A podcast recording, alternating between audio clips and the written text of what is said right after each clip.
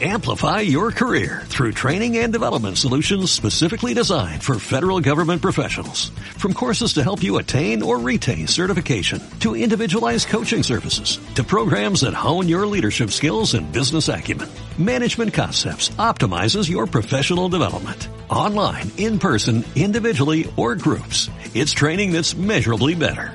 Learn more at managementconcepts.com. That's managementconcepts.com.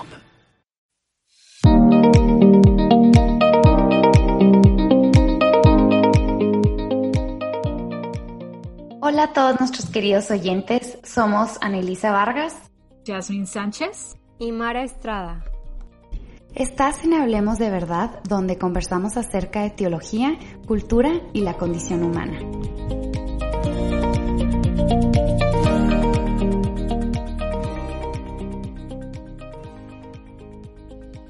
Hola, ¿qué tal queridos oyentes de Hablemos de Verdad podcast? Estamos muy contentas de estar aquí con ustedes. La verdad es que tenía bastantito que no estábamos nada más las tres, ¿verdad? Sí, en serio que sí. Habíamos tenido invitados últimamente que nos encanta tener invitados, pero también nos gusta estar solo nosotras. y bueno, el día de hoy estamos súper felices porque vamos a tener un episodio buenísimo. Como saben, en México y Latinoamérica recientemente celebramos el Día de las Madres y el día de hoy lo que queremos hacer es hablar acerca de diferentes mujeres, tanto del Antiguo Testamento como del Nuevo Testamento, que eran mamás. Vamos a hablar un poco acerca del contexto de sus historias y de las cosas específicas que vemos en sus vidas y lo que hemos aprendido de ellas. Pero antes, también queremos compartirles algo que cada una de nosotras admiramos de nuestra mamá.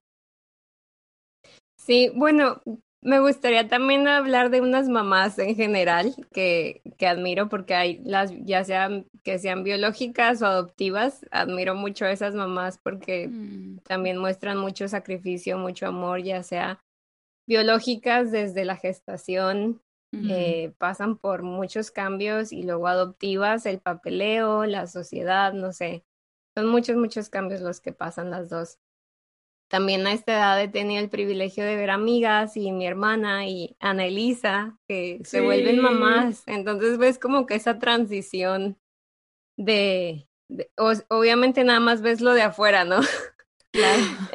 no vemos mucho de lo que pasa, pero lo que yo veo es como también esa dedicación eh, y ese como sacrificio porque pues también pasan por muchos cansancios y cambios y es admirable. Y bueno, de mi mamá, admiro su dedicación a las cosas que le apasionan, al Señor, al trabajo y a su familia. Y claro que no es perfecta porque es un ser humano, pero tiene muchas, muchas virtudes y le admiro mucho que es temerosa al Señor y que es muy detallista y siempre ha servido en las áreas que le encantan, que es el trabajo, su familia y la iglesia. Ay, qué bonita. de verdad, la extraño. yo también era mía. de verdad que las mamás son tan especiales. Algo que, que le admiro a mi mamá es que no solamente ha sido una mamá extraordinaria para, perdón, si escuchan a mi bebé. Hablando de ser mamá. adelante. Él está así de, vamos, mami, tú puedes. Sí, echándome porras. este, pero bueno, algo que le admiro a mi mamá es que no solamente ha sido una mamá extraordinaria para mi hermana y para mí, pero también ha sido una mamá extraordinaria para muchas otras mujeres. ¿Recuerdan ese versículo que, que este, está en Tito, que Pablo le dice a Tito, eh, a las ancianas, enséñales que sean reverentes en su conducta, a no ser calumniadoras ni adictas al, mucho vino, a ser sensatas y puras y cuidadosas del hogar y, este, y sumisas a sus esposos para que no se hable mal de la palabra. Y bueno, todas este, estas secciones, Pablo eh, exhortando mm, animando a Tito a, que las ancianas o que, bueno, las, eh, las este, mujeres más grandes eh, mentoreando a las, a las pequeñas, ¿verdad? A, las jóvenes. Y, y mi mamá se lo, se lo tomó de verdad muy en serio. O sea, desde que tengo uso de razón, recuerdo que recuerdo a mi mamá con su Biblia mentoreando o discipulando a otra mujer en la mesa de nuestra casa. Mi mamá de verdad que se ha tomado el tiempo de discipular a muchas o a otras mujeres, o sea, a llorar con ellas, a amarlas, a este, escucharlas, a orar por ellas, a hacerles de ejemplo y, y creo que eso habla mucho de ella porque es fácil como darle tu tiempo a y tu tiempo y dedicación a tus propios hijos, pero extender esa como que dedicación, ese tiempo y ese amor a los que no pariste, pues habla de una mujer extraordinaria. Sí. sí. Sobre todo cuando realmente pues es genuino. Claro. Y la persona lo experimenta así. Sí, pues la verdad que si yo pensara ahorita que escuchaban Elisa que mencionó ese texto, para mi mamá yo pensaría en el versículo que es el que no trabaja, que no coma. Porque mi mamá de verdad que trabajaba muchísimo. Era obviamente pues por necesidad, pero también eh, algo que yo le admiro mucho a mi mamá es que siempre ha sido una persona muy proactiva. O sea, ella no se espera a que tú le digas que haya que hacer algo. Ella toma la iniciativa y lo hace. O sea, recuerdo incluso, por ejemplo, en la universidad, cuando ella me visitaba, y sin importar el evento, recuerdo un coro en el que cantamos una vez y mi mamá así de, voy a ver si necesitan ayuda. Y yo, mamá, Ay, tienen todo el staff completo. Y cuando veo a mi mamá, ya regresa con un badge que dice volunteer o voluntario. y yo así de, ok. Pero sí, ella es una persona de verdad muy, muy acomedida, proactiva, trabajadora es una mujer también que tiene eh, mucha perseverancia, siempre ha sido muy fuerte y a la vez también con una fe en Dios muy grande. Yo recuerdo que después de que llegamos a conocer de Cristo, eh, no importando si ella había tenido un día muy pesado o la situación, pero recuerdo muchas veces haber visto a mi mamá sentada leyendo su Biblia y recuerdo que a veces andaba en su cuarto y veía sus libretitas, o sea, no que las leyera, pero yo veía sus notas de lo que había estado, ya sea de lo que leyó del sermón de la iglesia. Entonces, eso es un ejemplo para mí muy grande, de verdad. Y es una persona muy alegre que siempre encuentra una forma de salir adelante, no se queja, sino que siempre trata de ver cómo resolver. Así que la admiro muchísimo. Wow, qué bonita. Qué bonitas mamás tenemos. Sí, son una bendición, de verdad. Sí, Y, y, vamos a empezar también ya con nuestro tema, que es las mamás de la Biblia. Eh, vamos a hablar de dos del Antiguo Testamento, como nos decía Jazz. Vamos a empezar con Noemí. Noemí está en el Antiguo Testamento, su historia, bueno, es Noemí la encontramos en el libro de Ruth, que es un libro del Antiguo Testamento, y este libro se enfoca realmente en la vida de Ruth, pero eh, nos, nos llamó mucho la atención Noemí, que era la nuera de Ruth, porque tenían una relación como suegra y nuera. Y realmente no leemos mucho de su historia como de ella como madre, pero del amor hacia sus, sus nueras, en especial para Ruth. Em, un poquito de historia de, de Noemí. Eh, Noemí era la mamá de dos hijos. Ella, su esposo y sus dos hijos se mudaron a la ciudad de Moab y en Moab sus hijos conocieron a dos mujeres, que era Ruth y Orfa. Y también eran foráneas de Moab. Después de unos años, las tres quedaron viudas, primero Noemí y después las nueras, y en este tiempo, quedarte viuda era muy diferente a como lo vemos ahorita.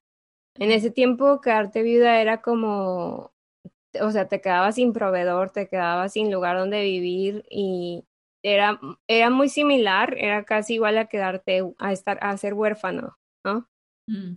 Y es por eso que vemos que, como leemos en la Biblia, que, que se preocuparan por las viudas y por los huérfanos, porque una viuda pues era, eh, estaban en ese mismo nivel, ¿no? No sobrevivían sin, sin un esposo.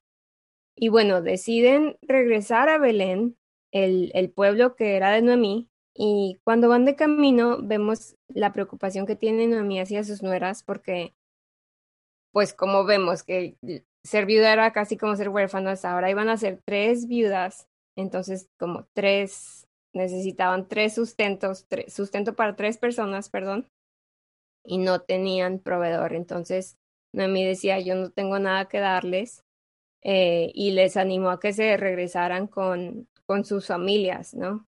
Y Orfa sí terminó yéndose y se despidió con un beso, pero Ruth sí se, sí se aferró a ella.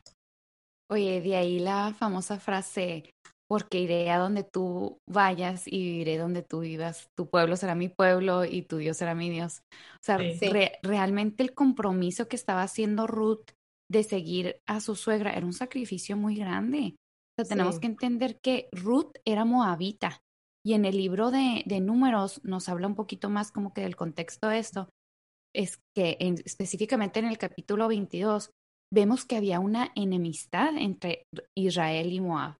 Y el rey de Moab, Balak, contrata a un profeta llamado eh, Balán para que maldijera a Israel. Y no solo eso, pero luego vemos en el capítulo 25 que Dios le ordena a Moisés que los israelitas se aparten de la mala influencia de los moabitas y no dejarse llevar por sus eh, mm. costumbres paganas. Así que la relación entre Israel y Moab no era buena, o sea, así que el sacrificio que, que estaba haciendo Ruth era muy grande, o sea, no solamente estaba dejando el, la posibilidad de casarse, pero también estaba dejando a su pueblo yendo a una región donde no iba a ser considerada eh, pues no iba a ser, ser bienvenida, ¿verdad? Iba a ser como este alguien, una, foránea. y hasta enemiga. Sí. y definitivamente que Ruth sabía esto porque pues no era un secreto.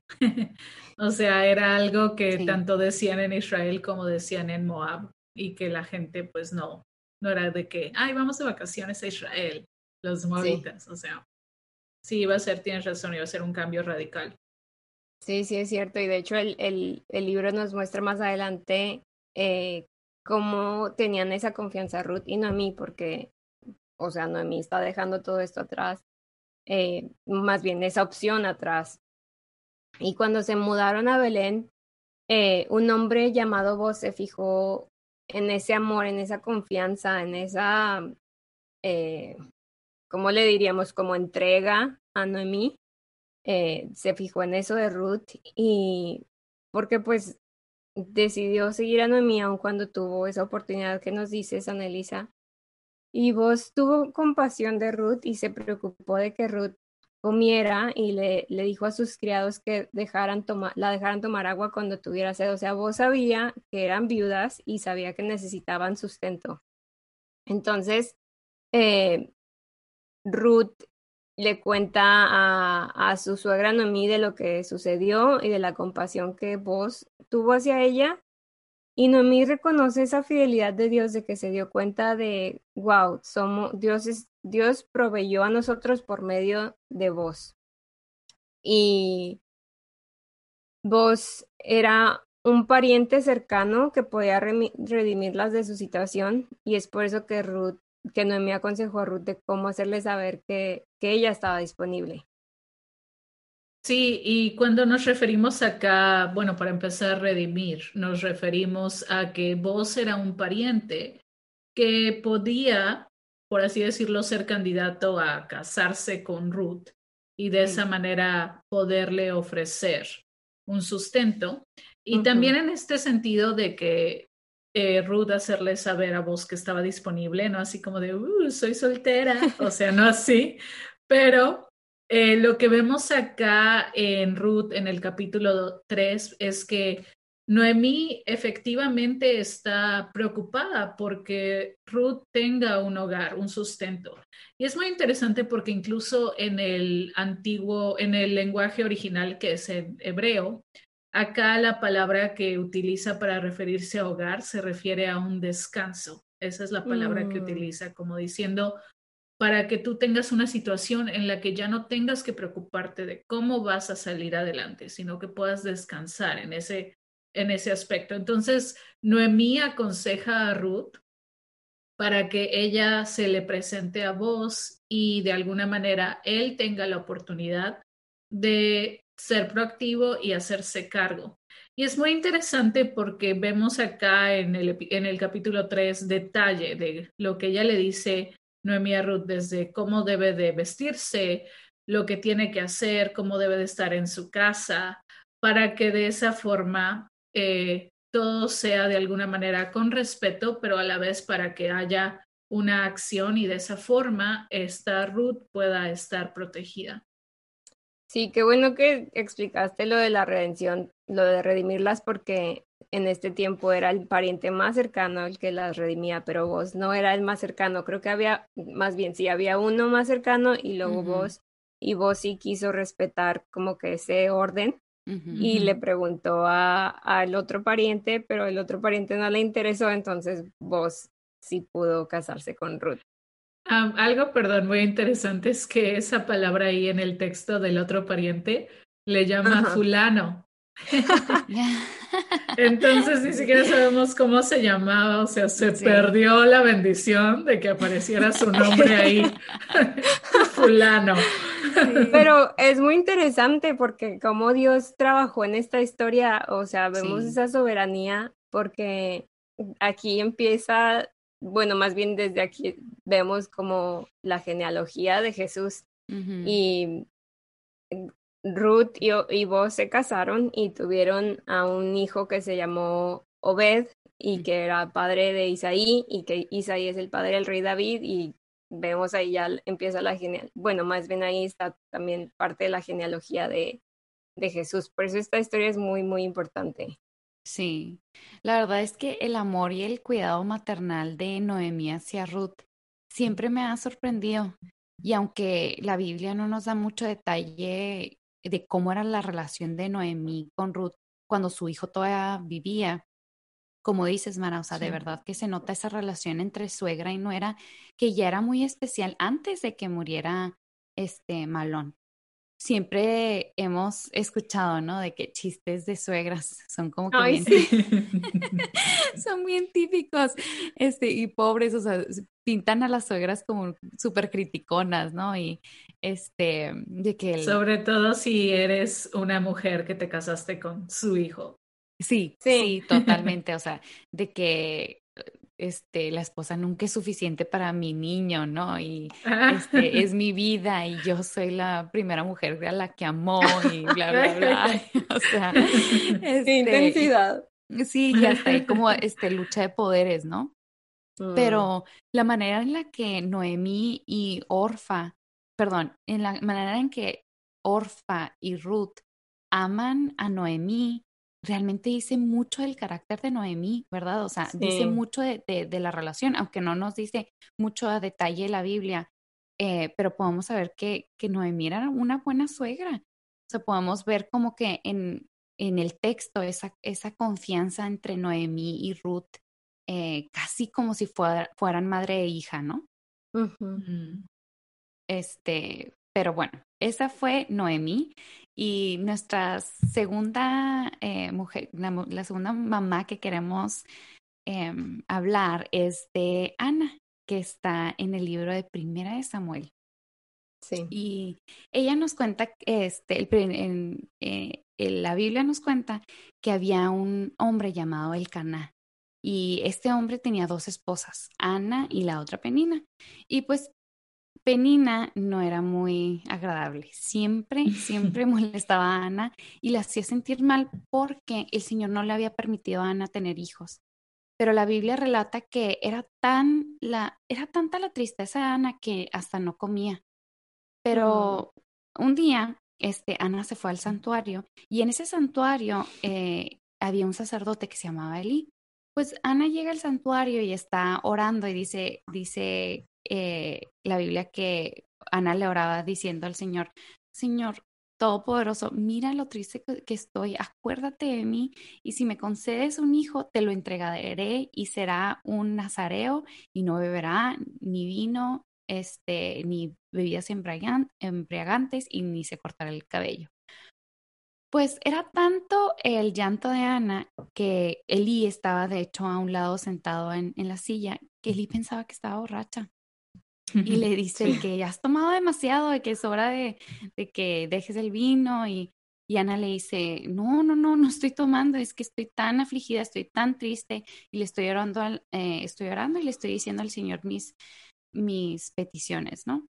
Pues total que le dice Eli, vete en paz y que el Señor te conceda lo que has pedido. Pues la Biblia nos dice que al siguiente día el Señor se acordó de Ana y Ana mm. concibió un, un, hijo este, y pasado el año dio a luz a un hijo y le llamó Samuel, que significa al Señor se lo pedí. Y Ana cumplió su promesa.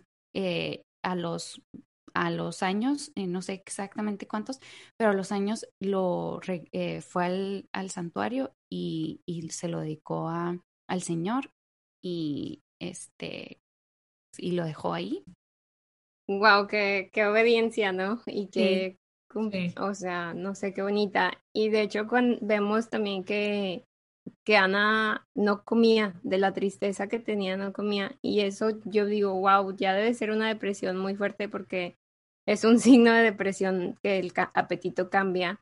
Entonces estaba pasando por mucho, mucho dolor y probablemente inseguridad, porque en este tiempo los hijos eh, daban un estatus a las familias socialmente y culturalmente, así como ahora en nuestra sociedad, en nuestra cultura, hay otras cosas que nos dan estatus, entre comillas, claro, eh, que son como las adquisiciones, licenciaturas, dinero, no sé, bueno, pues en esta época eran los hijos, eran como una bendición, era el legado que dejaban a las familias. Y así, aún, así, Ana, en esa, esa, en esa inseguridad, en esa tristeza que estaba pasando, ella se acerca a Dios, ella ora a Dios y confía totalmente en él. O sea, ella está hasta el nombre de Samuel que dice, ella se lo pidió al Señor, el Señor se lo pedí. Y ella pudo haber actuado de muchas maneras, pero yo admiro mucho que ella se, se acercó a Dios en su tristeza y en su necesidad y, y actuó con, con mucha sabiduría, aun cuando estaba sintiendo muchas emociones, porque también vemos que la penina era malilla y ella actuó muy sabia. Eh, y luego después de haber recibido su respuesta cumplió su promesa, porque muchas veces Dios cumple algo que habíamos estado esperando y nos alejamos o no. Se nos, olvida. arrepentimos de que, bueno, mejor ya no. Sí. sí. Así es. Es bien interesante, igual acá lo que me gusta mucho de la historia de Ana también es la respuesta o su actitud una vez que ella deja a Samuel en el templo. Como decías en Elisa, él era muy pequeño, no nos dice la Biblia exactamente cuántos años tenía, pero lo que sí dice es que ella lo crió hasta que lo destetó. Entonces, pues podríamos más o menos imaginarnos que quizá tendría, no sé, dos años, tres años por mucho. Y no es que ella lo llevaba al templo, a la escuela y luego se lo llevaba a su casa, no. O sea, ahí lo dejó. ella después subía, pero no tampoco era de que fuera a visitarlo todos los días. O sea, literal, ella lo dio al servicio del Señor, lo dejó con Elí para que estuviera ahí sirviendo con Elí en el templo. Y me encanta mucho leer aquí en Primera de Samuel capítulo 2, nosotros vemos el cántico de Ana, que casi es, podría ser un salmo. O sea, ella está completamente alegre, feliz, no solamente de ese milagro, pero eh, lo que me gusta mucho de sus palabras es cómo ella alaba a Dios, o sea, reconoce que Dios es fiel, reconoce que Dios es santo, eh, que Él es poderoso, que Él es sabio, o sea, ya no se centra para nada en, sí, miren, escúchenme todos los años que yo fui estéril o cosas así, sino que le da toda la honra y la gloria a Dios. Y eso es algo muy, muy importante porque vemos acá no solamente su perseverancia en oración, pero también la fe de que el Señor cumpliría su promesa. O sea, cuando Elí le dice que se vaya a su casa, ella no sigue llorando ni nada, sino que se va con fe. Y una vez que deja a Samuel, vemos como ella reconoce con humildad quién es Dios, lo maravilloso y lo poderoso que es Dios. Sí, definitivamente. Pues ahora nos eh, vamos al Nuevo Testamento y alguien de la que queríamos hablar era este, María. Y yo creo que la mayoría, la mayoría de nosotros ubicamos a esta mujer, o sea, es una de las mujeres más famosas en toda la historia. Sí, la mamá de Jesús. Sí, sí, sí. no las este otras. sí, María, sabemos que María era una jovencita temerosa de Dios que estaba comprometida con un hombre que se llamaba José, descendiente del rey David, y la Biblia es muy clara y dice que María era virgen. Pues como bien sabemos, un día un ángel eh, se le aparece a María diciéndole que ha recibido el favor de Dios y que ha sido escogida eh, para ser la madre de Jesús. Y pues la, la respuesta de María nos muestra un poco de su carácter sumiso y humilde. O sea, al recibir esa noticia tan grande, la Biblia relata que que María dice, aquí tienes a la sierva del Señor, que Él haga conmigo como me has dicho. Yo creo que mm, porque hemos escuchado esta historia tantas veces, a veces no pausamos y meditamos en la situación tan difícil en la que se encontraba María. Hay, o sea, hay que ponernos a pensar, María era virgen, comprometida con mm. José y luego encinta por obra del Espíritu Santo. O sea, ¿cómo le iba a explicar esto a, su comunidad? O sea, estaba en una situación tan difícil y hasta riesgosa, ya que este, estaba comprometida, pero encinta no de José, o sea, no de su prometido. Así que la comunidad este, la podía catalogar este, como alguien que estaba cometiendo adulterio, ¿no? Y en ese entonces el adulterio era, tenía consecuencias muy, muy graves. Pero aún así, vemos a María plenamente confiada y sumisa a la voluntad de Dios. No se ve preocupada por su situación, mm. al contrario, su fe en Dios la hace regocijarse de haber sido dichosa entre todas las mujeres. Sí. Mm. Estaba leyendo un blog de Timothy Keller en, en, en, su página de Coalición por la ¿Cómo se llama en ¿El español? Coalición por el Sí. sí. Em, es que él admiraba mucho su humildad porque fue escogida por Dios de tener en su vientre a Jesús entre todas las mujeres del mundo.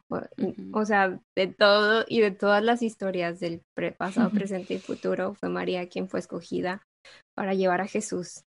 Em, y, y ella era como que para que se le subieran los humos, como, como decimos, ¿no? Pero para, o para que se llenara de orgullo y se sintiera la mejor del mundo. Y no, no fue así. Al contrario, ella, leemos en Lucas que, que, que ella atesoraba estas experiencias en su corazón. O sea que de verdad ella es un, un ejemplazo de, de humildad. Sí. Sí, y aunado a lo que dicen Mara, Elisa, eh, definitivamente algo que es muy increíble ver y darnos cuenta es que, pues María no era que tuviera 35, ¿no? O sea, era una jovencita, tampoco no sabemos la edad, pero era básicamente un adolescente, por lo que podemos ver en el texto y el contexto. Y cuando pensamos, incluso, o sea, nosotras pensando cuando éramos adolescentes, o en mi caso, ver a los adolescentes que les doy clase, o sea, la verdad es que no, no tomamos buenas decisiones. Entonces es increíble, increíble ver María tan sabia, saber cuándo decir es la voluntad de Dios, no entiendo, pero que se haga su voluntad. Y también momentos en los que, como decía Mara, cuando ella ve que está sucediendo, están haciendo su hijo, vea después Jesús, eh, su primer milagro cuando convierte el agua en vino y María no tiene palabras y dice el texto que simplemente guardaba esas cosas en su corazón. Pero vemos también, por ejemplo, en Lucas capítulo 1, hay una parte, una vez que antes de que nazca Jesús, una vez que ella ya sabe la historia y viene de visitar a su prima Elizabeth, ella dice una oración que después la iglesia primitiva le denominó Magnificat, que Magnificat en el latín quiere decir anima mea dominum, es decir, mi alma engrandece al Señor, porque así empieza María esta oración, es una acción, una oración de acción de gracias. Entonces, vemos aquí en esta parte, en Lucas 1, cómo María no nada más está agradecida por ese milagro de ser madre, pero incluso vemos palabras proféticas aquí que dice acerca de lo que va a ser Dios un día. Así que María tiene pues tanta sabiduría, eh, tanta prudencia, sí, y qué increíble que le haya tocado el honor de ser la madre de nuestro Salvador durante su tiempo en la tierra. Sí, sí. Y, bueno, las otras dos mujeres que queremos hablar del, del Nuevo Testamento, perdón, es Loida y Eunice, que son mamá y abuela de Timoteo. Así es. Y estas mujeres que vemos también acá en el Nuevo Testamento son definitivamente muy, muy inspiradoras. Son mujeres a las que Pablo se refiere como mujeres con una fe no fingida. Esa es la palabra que le dice a Timoteo. Le dice, tú eres un hombre de una fe fingida, la misma que habitó en tu madre, en Eunice y en tu abuela Loida. Lo vemos ahí en segunda de Timoteo 1, 3 al 5. Ahora, un poco lo que nosotros podemos saber del contexto de estas mujeres, que mayormente esto lo encontramos ahí en el libro de Hechos capítulo 16, es que ellas eran de una región que se llamaba Listra Licaonia, en Asia Menor, lo que hoy en día podríamos decir es Turquía.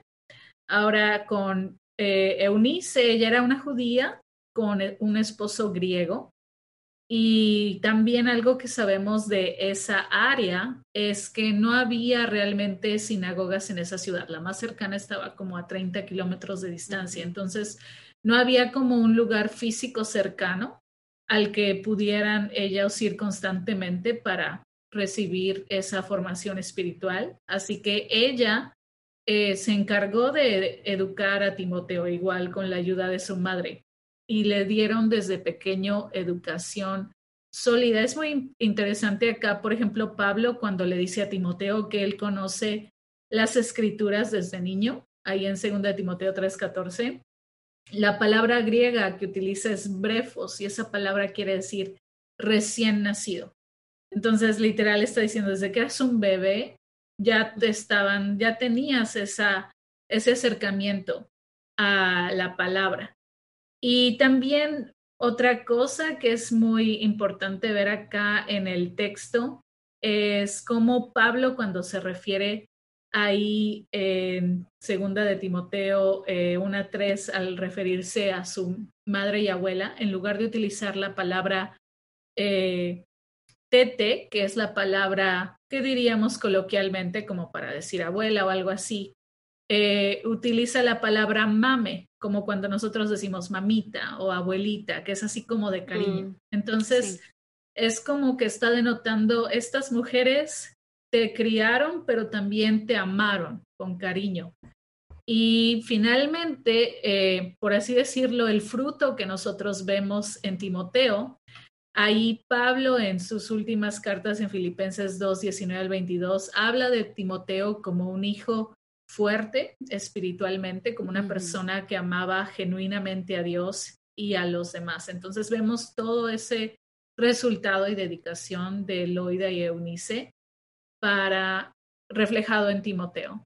Sí, o sea, esa, esa fe sincera que Pablo describe en, Timoteo, o sea, la podemos trazar primeramente en Loida, ¿no? O sea, e, esa fe sincera que Loida tenía, se la compartió a su hija Eunice. Y, o sea, Loida, en otras palabras, o sea, Loida se dedicó a crear a Eunice en los caminos de Dios y se aseguró que Eunice no solamente conociera a Dios, o sea, en la mente, sino que fuera una fe, sincera también del corazón y, y que adoptara esa fe personalmente, de que no solamente aprendiera de Dios, pero que también este, eh, adoptara esa, esa fe, ¿no? Y como sabemos, ahí no termina, o sea, ese, mis, ese mismo modelo de crianza, Eunice lo imita para con su propio hijo y como consecuencia, Timoteo adopta esa fe sincera y, y como dices, eh, ya vemos como consecuencia que eh, Timoteo se dedica al ministerio. Sí, como una cadenita, ¿verdad? Sí. que es, o sea, como era tan fuerte esa, esa fundación que Exacto. Se fue pasando. Y de hecho, eh, creo que lo mencionaste ya, es que el esposo de Unice no era creyente, o sea, no me acuerdo si lo dijiste, no, pero el esposo de Unice no era creyente y luego, eh, aparte vivían en un, en un, en una cultura donde había mucha idolatría. Entonces había muchas cosas que estaban en contra de lo que ellas creían y aún así instruyeron a Timoteo en el camino. O sea, qué fuerte debió haber sido esa fe, ¿sabes? Y qué genuina.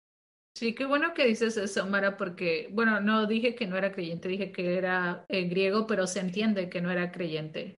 O mm. sea, eran, pues básicamente Eunice tenía doble trabajo porque no hay un lugar físico al cual ir que esté cerca y luego, pues el esposo no comparte la fe.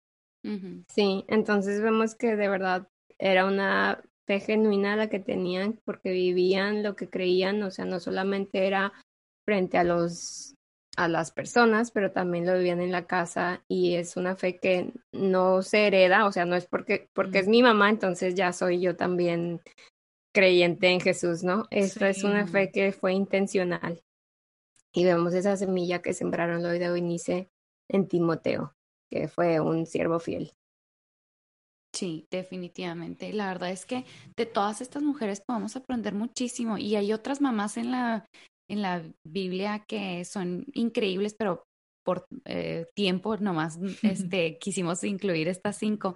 Igual y en otro episodio hablamos de, de otras mamás, pero definitivamente podemos aprender muchísimo de estas mujeres y seamos o no seamos mamás, o sea, las virtudes que se ven en ellas las podemos adoptar en, nuestras en nuestra propia vida, ¿verdad? Sí. Sí, así es. Pensamos nosotras en algunas características que vemos en estas mujeres.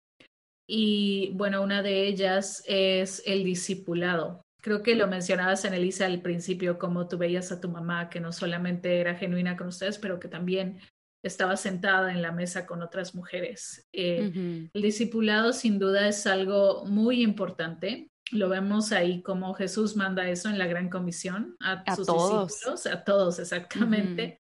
Y en cuanto a estas mujeres, o sea, nosotras vemos esa diligencia que tienen en ser discípulas. Vemos, por ejemplo, Noemí con Ruth, cómo ella la instruyó de acuerdo a lo que dice el texto para, y la guiaba.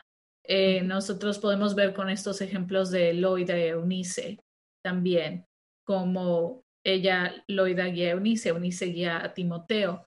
Entonces, definitivamente el discipulado es algo muy, muy importante que nosotros podemos aprender de estas mujeres y también para hacerlo en nuestra propia vida. Y sin duda el tiempo igual de calidad espiritual, que es otra característica que vemos aquí. Pensamos en Ana, todo lo que ella oró para que Samuel por Samuel, por tener un hijo, después como ella con esa fe en Dios y el llevarlo a un lugar donde él fuera instruido para el servicio del Señor y también lo mismo vemos incluso María, o sea, el tiempo que ella pasó con su prima Elizabeth, o sea, y hablando de cosas del Señor y las palabras que nosotros vemos que dicen estas mujeres es algo que a mí me impresiona mucho, son palabras que denotan una confianza en Dios, que, denotan que estas mujeres conocían quién era Dios, amaban a Dios y de verdad eh, querían seguir a Dios. Entonces, eso es algo incluso que yo creo que para nosotros hoy, el que tengamos ese tiempo de calidad espiritual, ese tiempo con el Señor, se va a reflejar hasta en las palabras que decimos. Sí. Ya.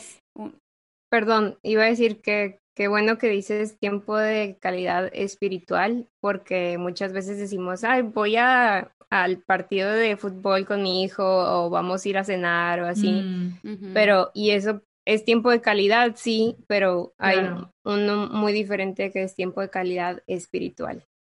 Sí, que va de la mano con lo que iba a decir de que dedicación, o sea, que lo vimos en, en Loida y en Eunice y, y lo vimos hasta en Ana, o sea, de manera diferente. Ana lo entregó al santuario y que Elí este, lo discipulara, ¿no? Que Elí lo instruyera en, los caminos del, Señor, pero la dedicación que uno le tiene que invertir este, a los hijos, pero también, aunque no tengas hijos, así estás discipulando a alguien, la dedicación este, es sumamente importante de sacrificar tu tiempo, a veces tus ganas, eh, no sé, este, dedicar, eh, ser generoso con tu tiempo para, para disipular a alguien en los caminos del Señor y eso dedica tiempo.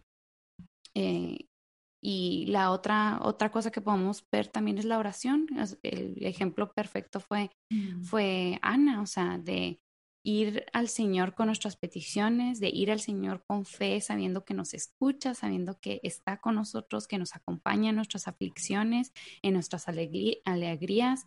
Y no tienes que ser mamá para saber eso, o sea, aplica para todos, o sea, todos tenemos a través de Jesucristo ese acceso, ¿no? A la oración, de saber que el Señor está con nosotros, por nosotros. Em, y, que escucha nuestras oraciones y que contesta, sea sí o no, pero mm, mm. contesta nuestras oraciones. Sí, es cierto. Y también así como decíamos al principio, hablábamos de nuestras mamás, yo creo que nuestras mamás también han influido en nosotros, no solamente como en gestos que hacemos, no sé si nuestros oyentes se puedan dar cuenta o se pongan a pensar en cosas que tienen de su mamá, ya sea gestos o gustos o eh, no sé, actitudes, ajá, personalidad también, y siempre es que, ay, eso lo sacaste de tu mamá. Yo, o sea, no solamente eso influye en los hijos, pero también esa fe genuina, cuando, cuando es una fe genuina y creen en Dios, los, los hijos también empiezan a, aprender eso y son de gran impacto en, es de gran impacto en la vida de los hijos. Y los niños se pueden dar cuenta cuando una fe es genuina o es falsa, como la fe que veíamos en Loida y en Eunice, que era una fe genuina, porque como decíamos, la vivían en casa también.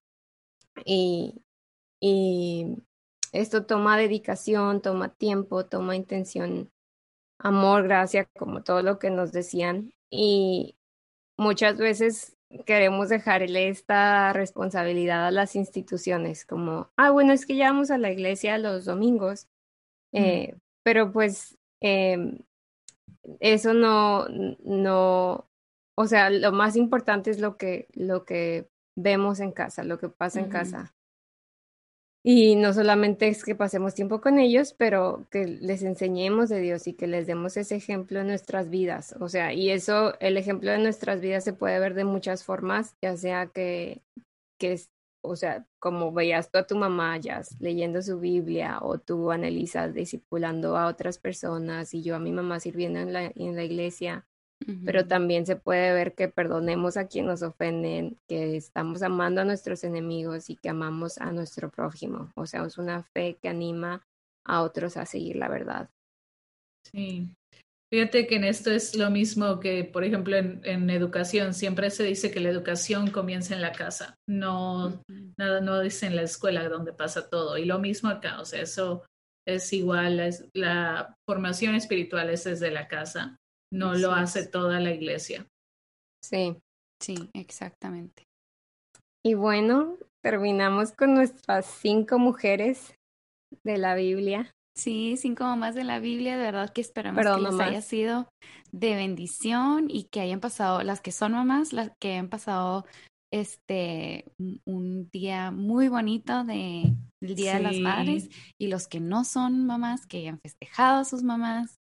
Sí. Este algo que quería decir rapidísimo también eh, en ese último punto Sabemos que, por ejemplo, o sea, no sé, yo soy soltera, no tengo hijos, eh, Mara no tiene hijos y hay muchas mujeres también que no tienen hijos o son solteras, pero algo que es muy padre dentro del camino de Dios es que siempre podemos tener hijos espirituales.